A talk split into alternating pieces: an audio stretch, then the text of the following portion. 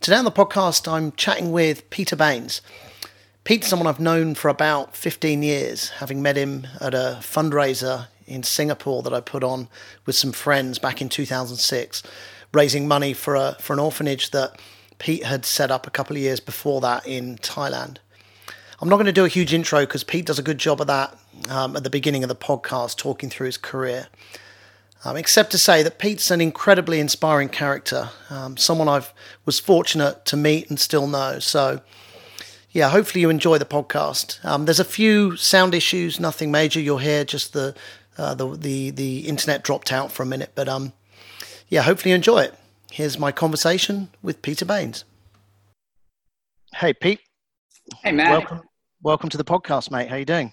Yeah, good, mate. It's uh, nice to nice to join you yeah, it's it's good to good to talk. It's well, we chatted a few weeks ago, but good to connect again.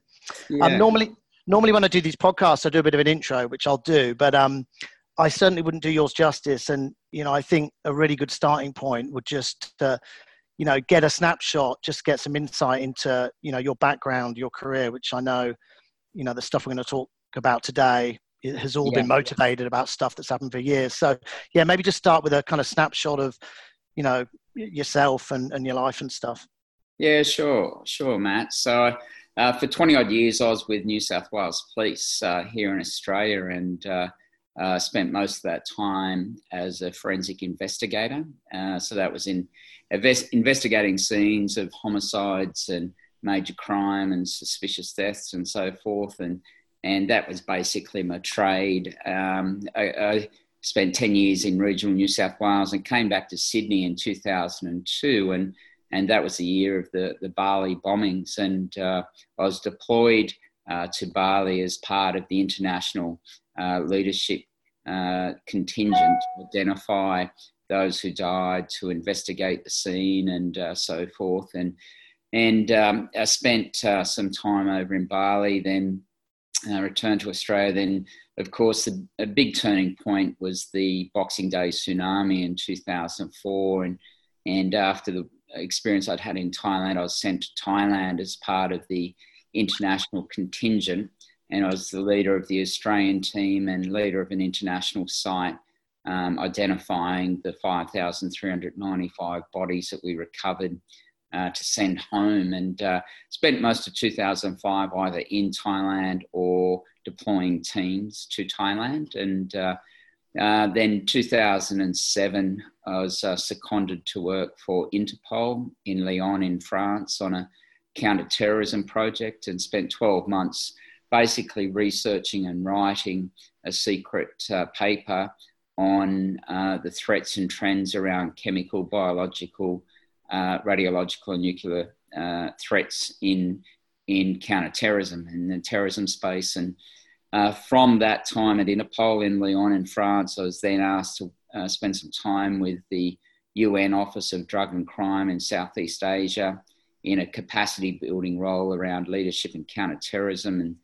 and uh, at the end of that, I resigned from the police and uh, started doing my own thing, and and then worked in. Um, I was engaged by the government of Saudi Arabia to work in um, the city of Jeddah after some deadly floods there, uh, really around capacity building and uh, uh, structure around crisis mitigation for the government there, and worked in Japan after the 2011 uh, tsunami and. And um, so that's kind of that side of it. And then, as you know, and as we connected, it was really through the the start of where all my love and passion goes now really is with uh, uh, the charity I started called Hands Across the Water, which was uh, I met a group of kids in Thailand um, on my last rotation uh, who'd all lost their their their parents and were living in a tent and uh, decided to do something to see if we could raise some money and started hands came back to australia then uh, a collective group of people uh, raised some money, built a home, and uh, and I, I guess a real turning point was when we went to open the home. And it was for me, it was well, then who supports them now? What happens now? And uh, and that was where the long term commitment uh, was made. And uh, you know, find ourselves 15 years on. Um, you know, the challenges are, are bigger uh, than they've ever been um, in supporting those communities that uh, we we support today. Yeah, I mean, is that really 15 years on? Like I'm feeling yeah. my age now, but that, I mean, that you know, literally, that was you know, Kundratjana round a tree yeah. with a number of orphans, and now that is you know how many how many orphanages and and and children and you know what's the size today that's hugely expanded since that time right yeah, certainly has got a lot bigger. It's um, like we started with that one home, and now we're in seven different locations in Thailand and uh, spread all over the map. And as you know, as a resident of Thailand, uh, uh, getting round, uh, you're kind of in and out of Bangkok, so it it makes it uh, challenging to visit all of the locations. But uh, we get there, and and um, there's about 350 kids who are uh, residents across the seven properties and uh, um, and we've got you know we've been supporting kids through university for quite a while. We've got a, a growing alumni of kids that have graduated and and the thing for us is we measure really our success in the choices they have when it comes time to leave as opposed to number of properties or number of homes because you know matt i think it's without question, the best place for kids, in all things being equal, is within a family.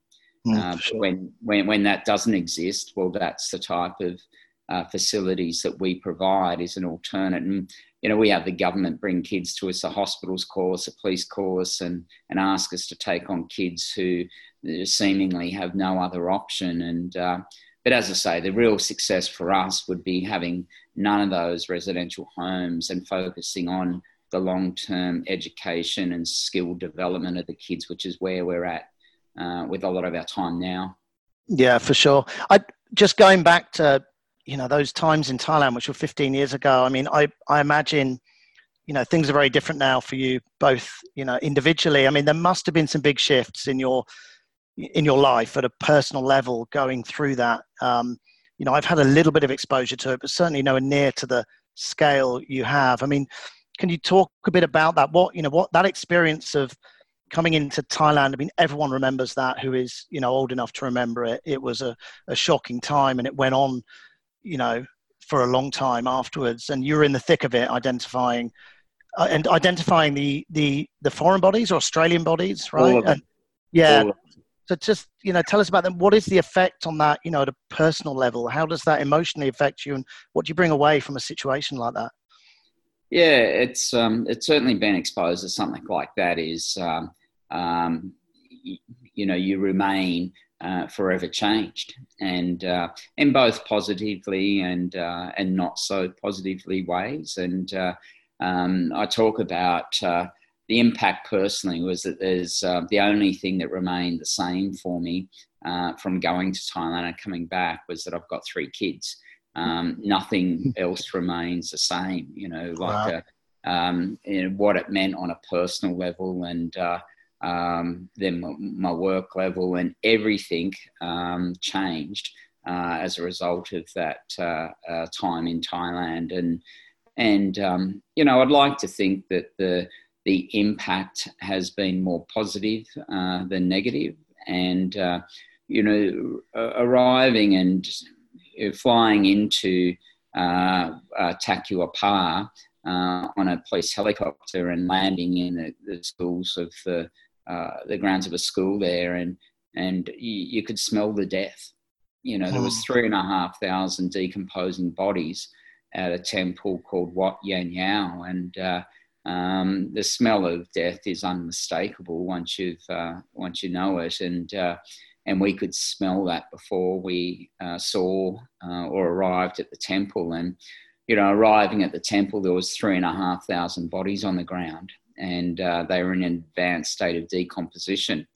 And the question that you posed was, was it Australians or foreign nationals that were identifying? Well, until they're identified, you don't know. Yeah, and, right, for sure.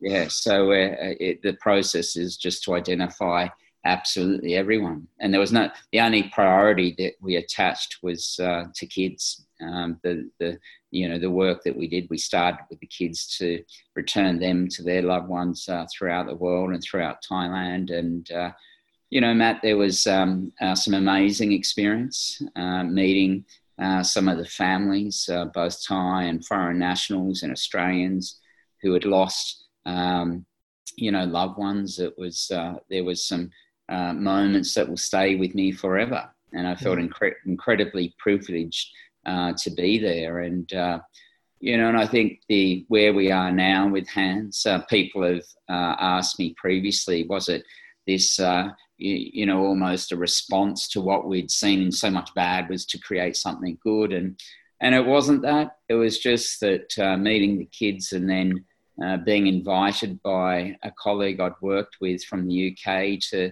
to do something, it just made sense. Mm. And, uh, and then starting uh, made sense.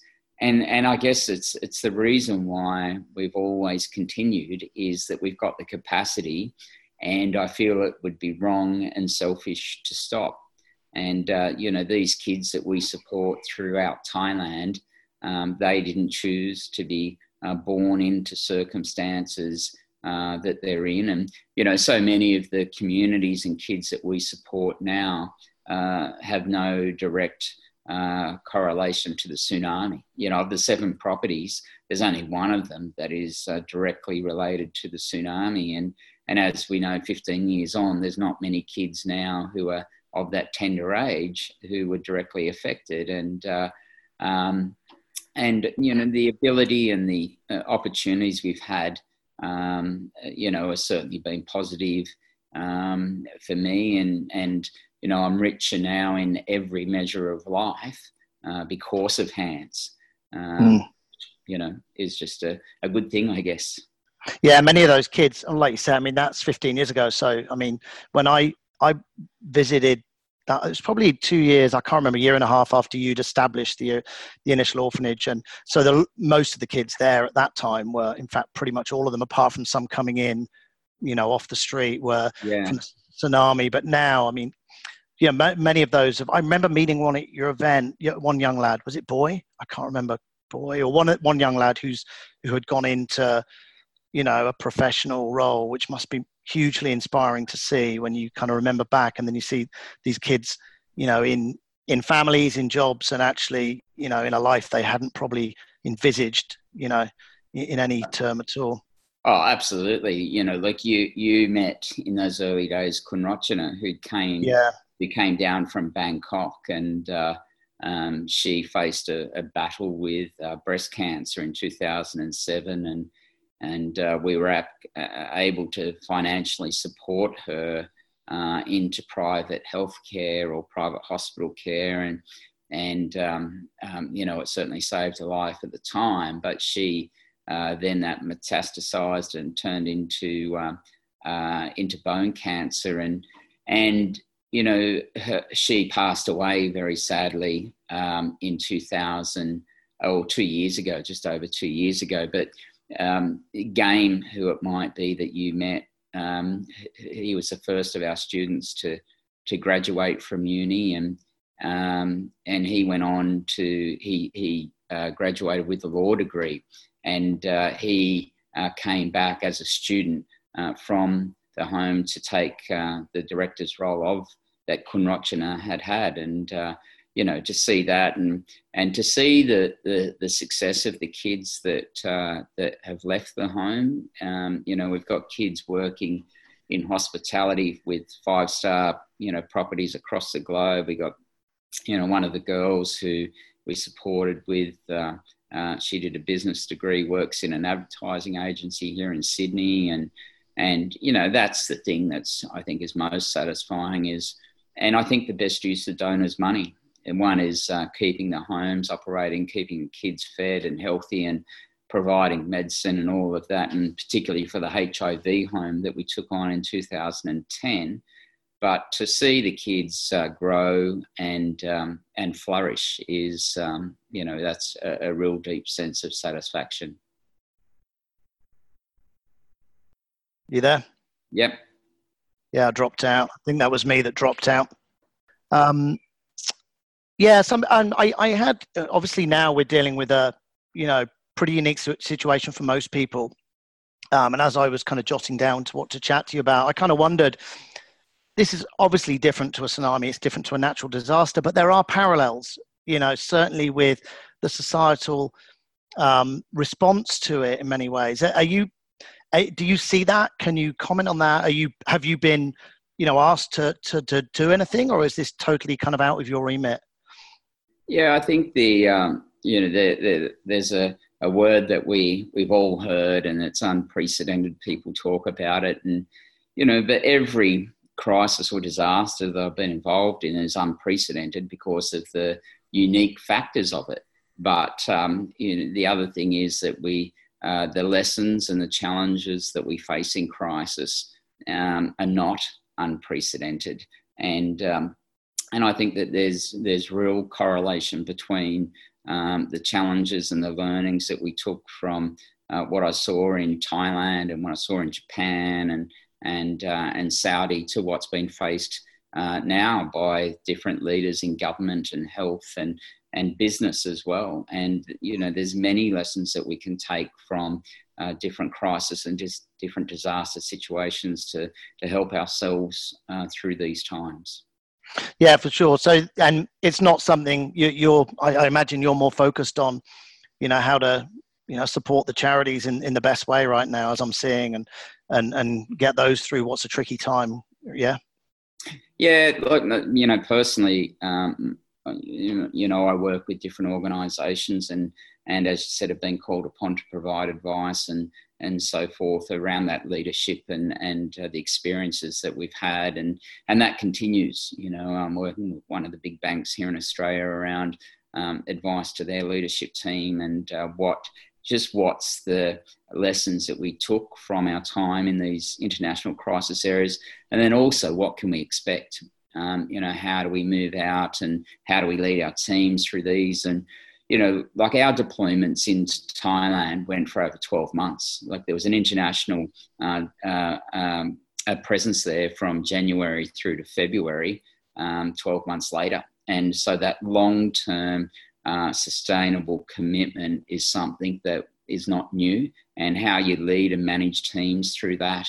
Um, the, the lessons uh, from then apply to now. And a lot yep. of it's about you know, providing um, detailed information because with information you get understanding and, and understanding the energy flow that will go through. And and um, and I think we see that in Australia right now with the lockdown that we've had, as there was people certainly embraced it, and there was a you know in, initially it was well this is all new, how's it going to work, and then we went into a stage of acceptance and understanding and compliance. And and I think very quickly we're approaching a stage now where there's uh, a level of complacency and uh, in you know lack of tolerance of, around it, and and this is where a lot of work's going to be required by the leaders uh, if if they want to maintain it um, to help people understand why. So it's you know I think it's uh, those four stages, and then obviously the exit, and how do we either finish or how do we provide continuity and and so forth. It's it's something that I can look at our crisis response to somewhere where we might have been there for a couple of days through to um, a 13 month deployment in Thailand. I think there's so many parallels that exist because yeah. really it's just about you know leading people through projects and change and crisis and and it doesn't matter whether it's a you know, it's a, a terrorism event, it's a, um, you know, a, a, viral infection like we got now, or, or something different like the humanitarian response in Thailand. The, the challenges contextually that we'll face, I think, are very similar. Yeah, for sure. This whole theme of leadership, I know it's something that you're very focused on and have been right since those, you know, experiences you went through in, in Bali and in Thailand, and certainly now. I, you know, I'm speaking to a lot of different people every day, you know, in, in a business sense, and you can see the importance in, you know, certain values and skills emerging through, you know, a situation like this, which is a bit of a segue to a story that I really wanted to probably prompt you to tell because it's one of my favorite. I know that you have told this ever since Thailand. Thailand is a place that you know intimately now. It isn't a place you knew intimately when you touched down 15 years ago. Um, and I, I think it was in your first book, um, you talk about, you know, kind of breaking that cultural barrier, which is something that I'm personally really passionate about, you know, breaking down barriers. And it's not always easy, right? When there's no language. There's you know different backgrounds in terms of how you've been brought up. But I know that was a challenge you you and your, and the team faced right with the. Uh, I, I suppose it was the Thai military, right, that were doing the the recovery effort. But yeah, can you just talk a little bit? I think you probably know the story I'm prompting. I love that story, and it's such an interesting. It's something that personally has inspired me in how you dealt with that. You know, yourself and the team in bridging those kind of cultural cultural gaps at such a tricky time. Yes, you're referring to working with the Thai soldiers, are you, at the temple? Yeah, yeah, yeah. Yeah, I, yeah. Yeah, yeah. I don't want to tell the story, so I better shut up because. Yeah, but... yeah, so we were at um, a place called Tata Chai, which is just uh, uh, north of the Sarasin Bridge, the, connecting both uh, uh, Phuket Island and the, and the mainland. And uh, um, we'd established a site there where we moved all of the shipping containers from up at uh, up at Wat Yan Yao because the, the bodies were, were stored in shipping containers and frozen until we're identifying them. And, and it was a really big site at, uh, at Tata Chai, and we had the Thai military there. And, and uh, their role was to go into the shipping containers, lift the shipping containers off the shelves, put them on trolleys, and wheel them throughout the site. And, um, and you know, a, a pretty, pretty, I guess, difficult job just to keep doing day after day. And and I think the biggest challenge that they faced was that they had no end in sight. And you talk about um, the current challenges that we're facing uh, as a community right now. And the biggest thing I hear is people, and it's something that we face at hands, is not knowing when things will come to an end, when we'll be able to travel again, when we'll be able to return to normal. It's that unknown. And and the uh, the Thai soldiers were their role was to lift these bodies down, put them in the trolleys, and wheel them throughout the site. They were working 12 hours a day, and uh, they worked seven days a week. And uh, when they finished work each day, they'd camp overnight in the tents uh, at the site, and and they were certainly losing their enthusiasm for their work, and uh, it's completely understandable. But the important part to the story was that each their lack of enthusiasm or their lack of motivation as time went on because some of them had been doing it for six and seven months and they didn't know when this would come to an end and uh, while we rotated in and out so many of those guys they that was where they were and mm. uh, tough conditions and away from their families and homes and and um, as they lost their motivation, the productivity at the entire site um, started to decline, and we lost productivity.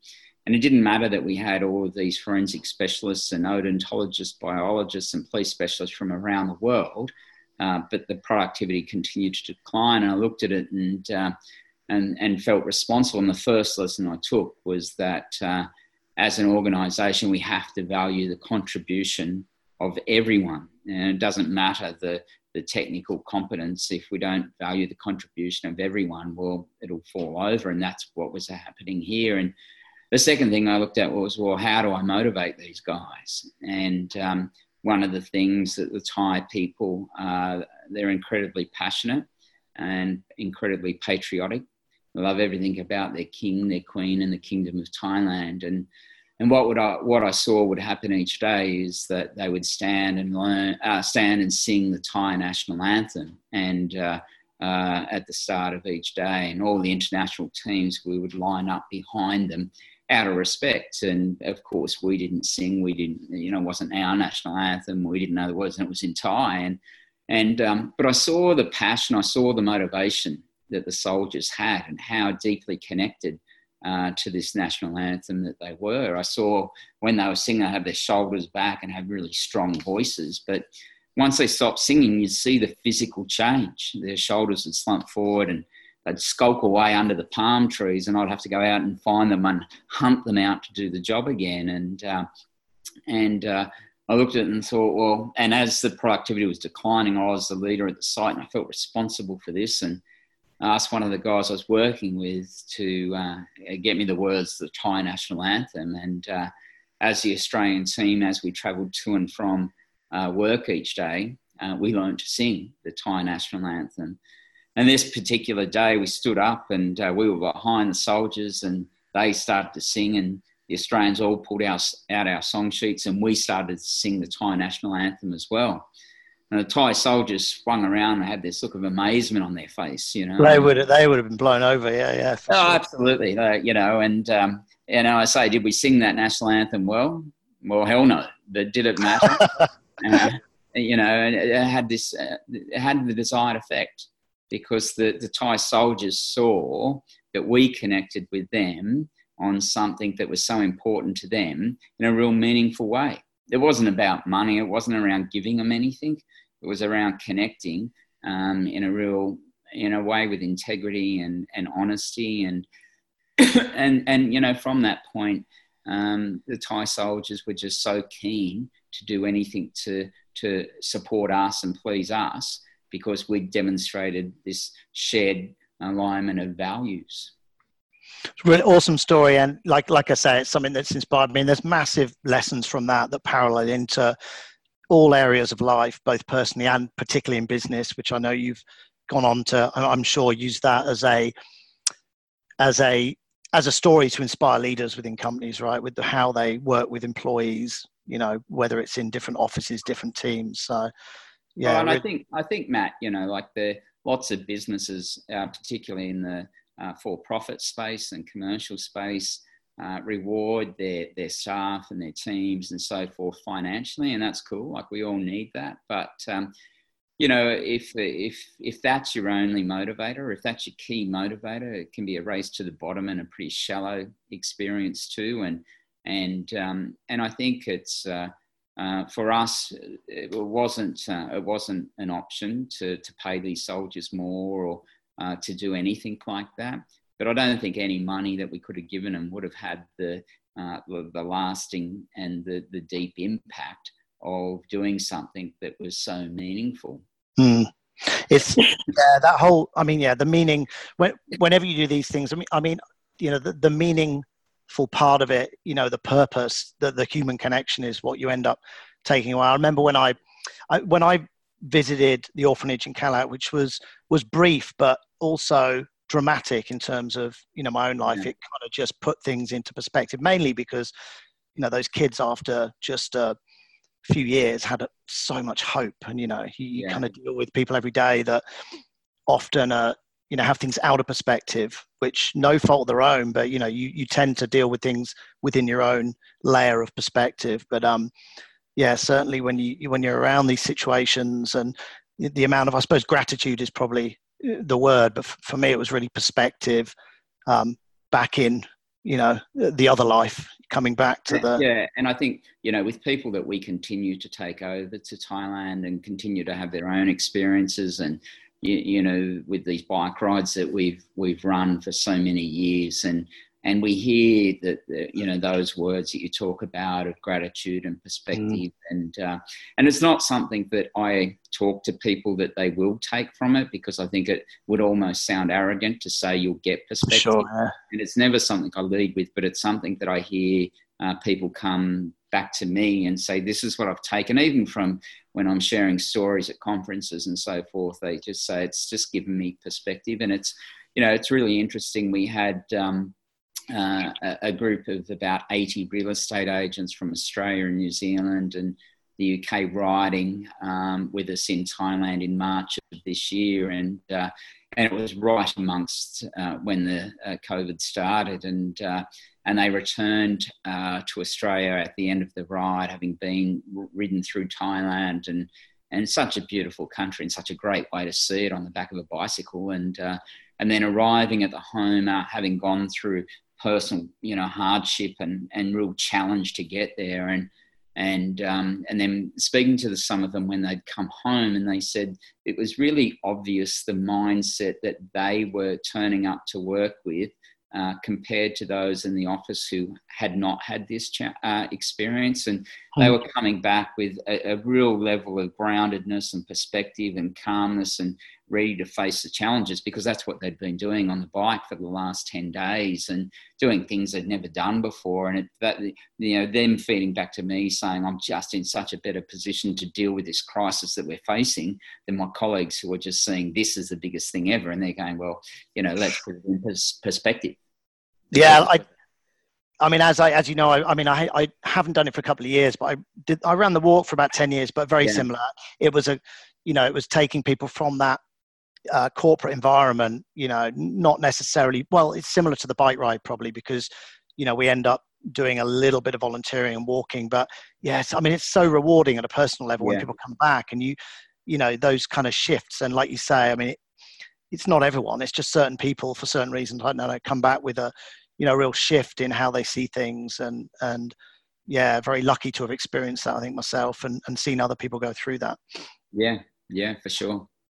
On um you know i wanted to ask you about really the role of business. You've obviously you know you've come from from the police force. You've you've set up a charity. You've then you know you you, you speak um at businesses at conferences and then you do your csr consulting. I mean how do you see the role of business in the nonprofit sector? I, you know, I have my own opinions on it. I think we've talked about it before, and I, I feel it's really changed in the last 20 years. Like, you used to have charity and you had nonprofit, and I always feel the lines are blurring. And I think, okay. personally, after what's happening now, I think they will blur even more. I think, you know, obviously there is for profit and non-profit for for reasons of structure and you know business models. But you know, how do you see the the role of business going into the future when it comes to to charity and and do you see those lines kind of merging?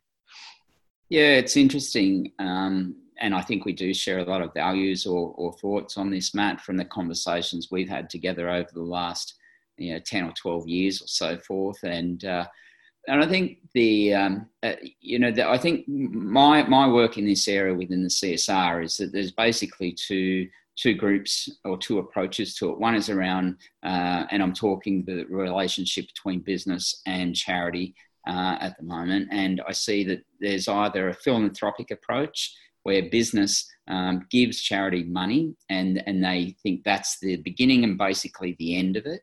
And uh, then there's the uh, true corporate social responsibility approach where you have um, shared value from uh, through the entire supply chain and and I think that's the area that interests me is where we can mm. turn that relationship uh, for the business and for the charity one into more of an even footing and one where it becomes a, a, a, a positive growth uh, center uh, for the a profit center for the business as opposed to a cost center. And it's something that I wrote a lot about in uh, in the book Doing Good uh, by Doing Good, which I published a number of years ago. And and it was interesting. The um, I didn't come from this CSR uh, background, and uh, that's not my.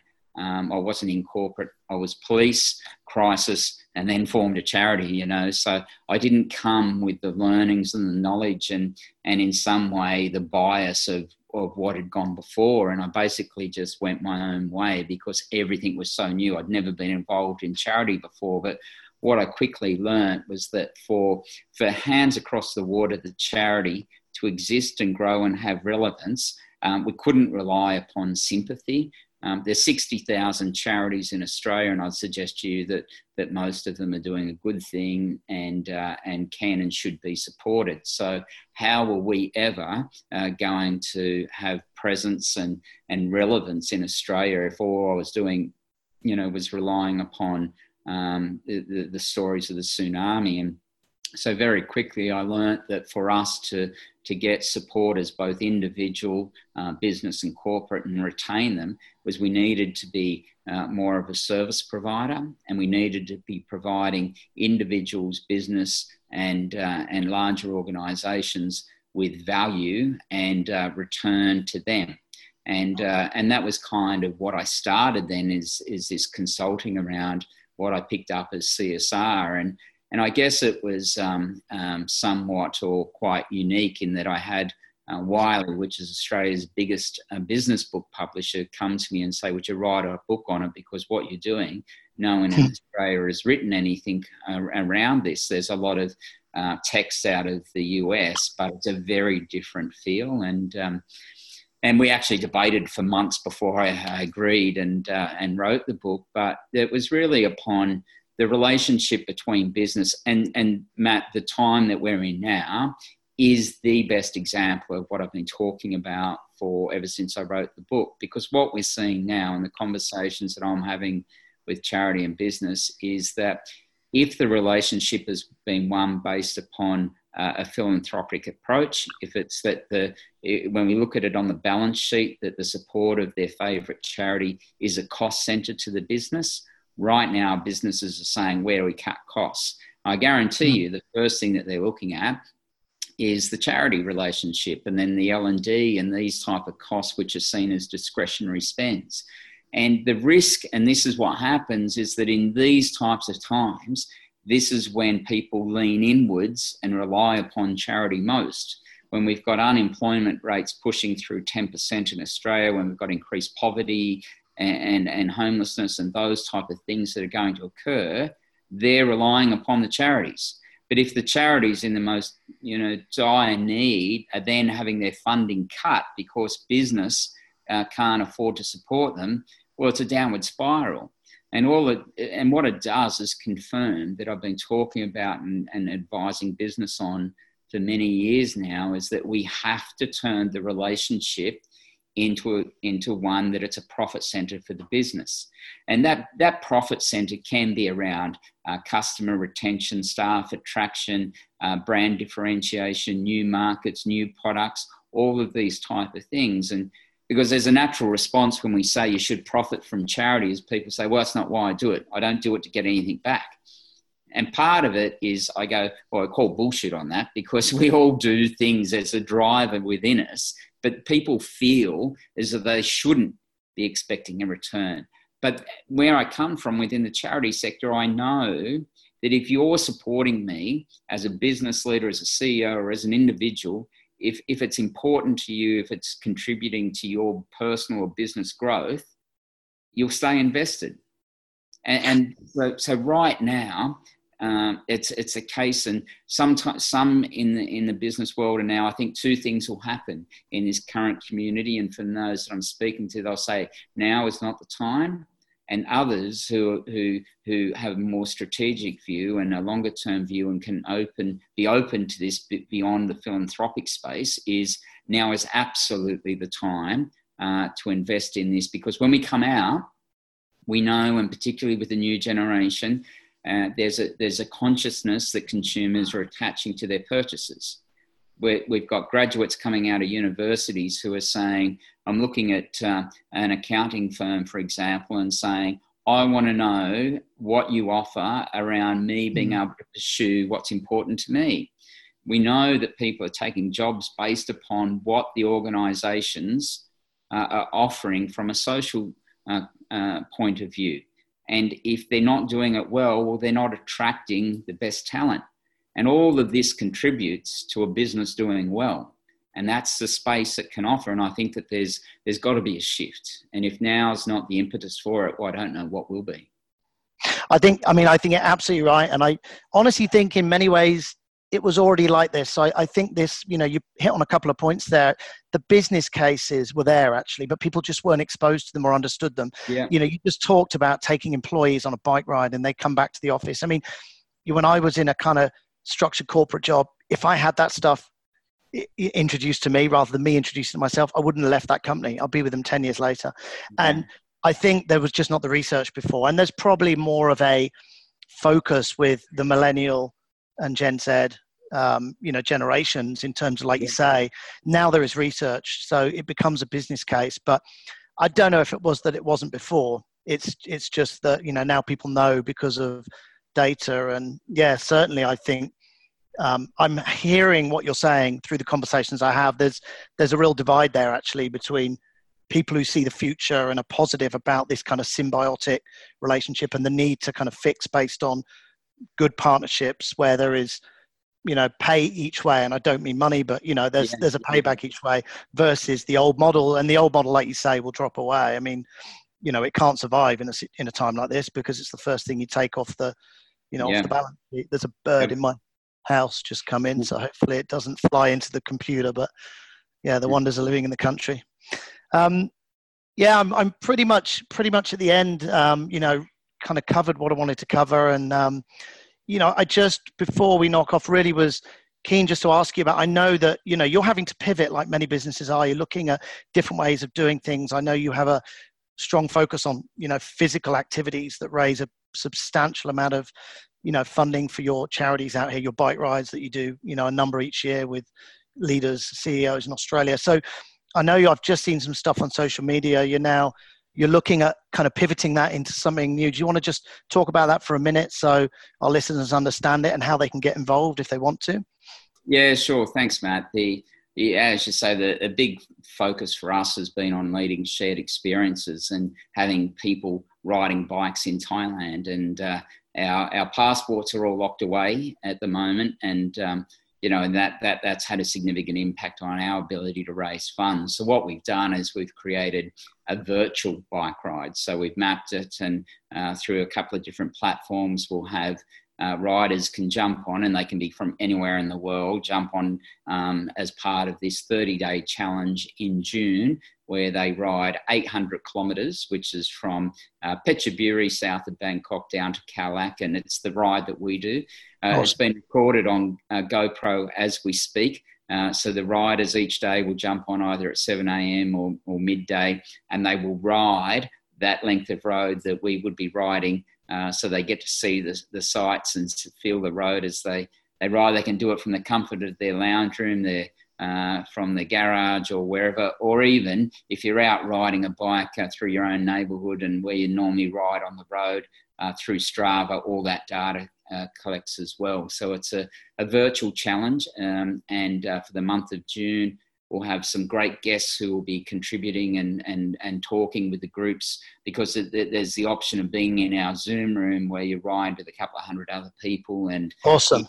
hear from special guests. And we've got some amazing people who are, um, who are going to be interviewed during the rides. And it's only $49 to sign up, and we're asking the riders to, uh, to, to, to raise $500 and uh, you know you, you look at that and say is it the right time to raise money and and you break it down, it's $16 a day that you need to get someone to support you. And if we haven't got 30 friends with $16, we probably need to uh, expand our social network. Yeah, for sure. And I think, you know, like you say, people will say it's at the right time, but when people have been involved in these things before, it lifts the spirits, it keeps people motivated, it, you know, gives you something else to, you know, be positive about. So, yeah, cool. Sure. Yeah, best of luck at that. I can't do it from here, I don't think, but maybe there's another way I can get involved. I'll, I'll have a look. Maybe I can pivot it another way and, and, and walk it. It's a bit far to walk though. So yeah, just get on a spin bike. That's all you got to do. All right. I don't think there's one in, in my little town here, but I'll, I'll see what I can do. I'd love to get involved. So good on you, mate. Cool. All right, Pete. It's been it's been really good to chat, and um, yeah, look forward to hopefully catching up face to face, either either here in Thailand or, or in Australia at some point. For sure. Thanks, Matt. Good to chat. Cool. All the best, See mate. You, Bye, mate. Yes. Bye. This is a podcast from Task. Task helps you create and measure impact. For more information, please visit task.io.